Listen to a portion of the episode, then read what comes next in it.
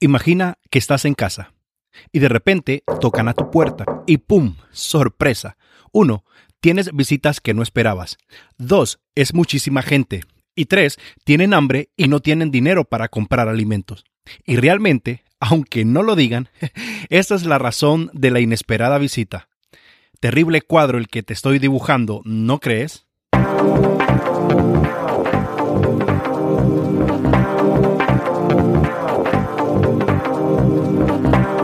Bueno, eso mismo es lo que pasa cuando Jesús y los discípulos, después de una amena charla, se disponen a descansar.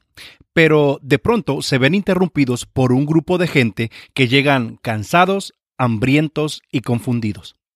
Jesús decide exponer un par de enseñanzas, ya sabes que eso es lo suyo, lo cual preocupa a sus discípulos y muchísimo porque ya está anocheciendo.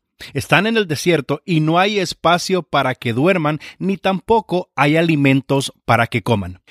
Por esos detalles se acercan a Jesús y le dicen, eh, Maestro, lamento interrumpirle, pero será mejor que despaches a esta gente para que vaya de regreso a sus lugares, para que duerman y que coman y quizás mañana regresen. Como sabrás, estamos en rojo y no hay presupuesto.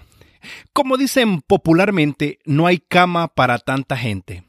Y aquí pasa algo muy loco, pero muy, muy loquísimo.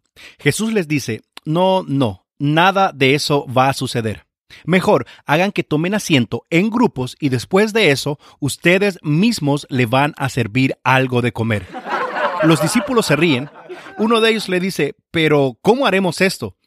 Si te das cuenta, son cinco mil hombres, por cierto, talla XL, y no podemos, esto es una locura lo que tú nos estás pidiendo. El maestro dice, vayan a ver el inventario o busquen qué es lo que tenemos. Contesta otro, qué bien podría ser Pedro. Y dice, mmm, solo encontramos cinco panes y dos pescados. Y si las matemáticas son exactas, tocaría un pan por cada mil personas y un pescado para cada 2.500 personas. Así que yo creo, maestro, que lo mejor es que se vayan. Y es ahí donde Jesús les dice, manos a la obra muchachos, traigan esos panes y esos peces. Me imagino a Tomás por dentro que decía, mm, yo lo dudo, no creo que eso sea suficiente.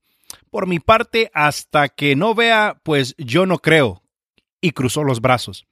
Y fue entonces que el maestro levanta la materia prima, me refiero a los peces y a los panes, da gracias al Padre y lo da a sus discípulos en abundancia para que ellos mismos sean quienes se encarguen de repartirlo a toda la multitud. Después que todos comieron hasta saciarse, dice la palabra, hasta que ya no les cabía ni un bocado más. Pero esto esto no termina ahí, falta el cierre de esta historia. Dice que juntaron todo lo que sobró, sí, escuchaste bien, sobró tanto que necesitaron 12 canastas para recoger todo lo que había sobrado. Y como apunte, las canastas estaban de bordo a bordo, totalmente llenas. A continuación, te dejo con los highlights de este pasaje bíblico. Uno. Jesús preguntó cuántos panes y cuántos peces tenían, no cuántos hacían falta, porque el Señor obra con lo que tenemos y no con lo que nos hace falta. Dos. Lo poco o nada que tengamos, pero eso en manos de Dios se multiplica. Tres. Dios siempre sabe qué hará con lo que tenemos y hará hasta que sobreabunde. Cuatro. Esta es una muestra más que Jesús es nuestro proveedor. Cinco. Algunos teólogos afirman que la cantidad era muchísimo mayor a la de 5000, porque la costumbre era contar solamente los hombres y en este conteo no incluía a mujeres y a niños. 6.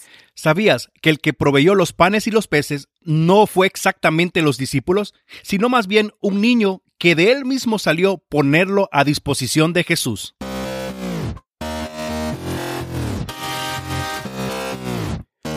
Gracias por escucharnos y recuerda que nuestra próxima cita está a un clic de distancia.